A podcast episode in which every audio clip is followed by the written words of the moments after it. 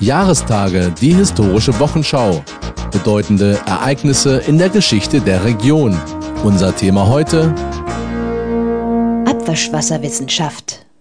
Am 14. Februar 1862 wurde das Mädchen Agnes Pockels in Venedig geboren.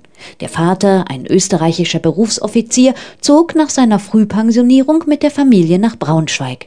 Die neunjährige Agnes besuchte hier bis zu ihrem 15. Lebensjahr die höhere Töchterschule. Man wollte sie gut auf das vorbereitet wissen, was von Frauen erwartet wurde. Einen Haushalt zu führen, Kinder zu versorgen, eine anregende, allgemeingebildete Plauderin für den Ehemann zu sein. Auch wenn Physik und Chemie ihre Lieblingsfächer waren, eine Ausbildung oder gar ein Studium war ihr als Frau versagt. Geheiratet hat Agnes Pockels nie und auch Kinder bekam sie nicht. Dafür widmete sie sich nebenbei und ganz privat in der heimischen Küche der Wissenschaft. Ihr drei Jahre jüngerer Bruder überließ ihr aus seinem Studium seine Bücher, die sie durcharbeitete. Da ihr ein Labor fehlte, experimentierte sie am Küchentisch und im Abwaschbecken mit dem Spülwasser und stellte fest, dass die Wasseroberfläche wie eine dünne Filmschicht ist, auf der ein kleiner, leichter Porzellanknopf liegen bleibt, ohne unterzugehen.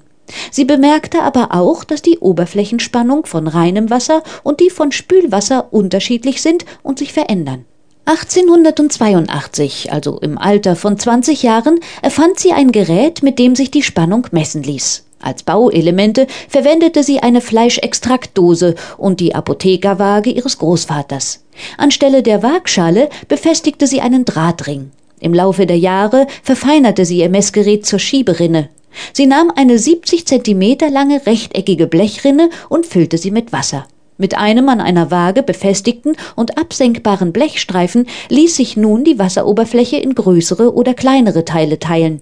Viel später entwickelte der amerikanische Physiker Irving Langmuir die Pockelsche Schieberinne weiter zur Langmuirischen Waage, die noch immer genutzt wird. Gewissenhaft wie eine professionelle Wissenschaftlerin notierte Agnes Pockels die Messergebnisse in einem Heft. Erst 1890 wurden die fundamentalen Erkenntnisse auf Fürsprache des späteren Physik-Nobelpreisträgers Lord Rayleigh, der an demselben Phänomen forschte, in einer Fachzeitschrift veröffentlicht. Der Artikel erregte breites Interesse und Agnes Pockels erhielt Einladungen zu Vorträgen. Die Aufmerksamkeit der Fachwelt ermutigte sie zu weiteren Experimenten.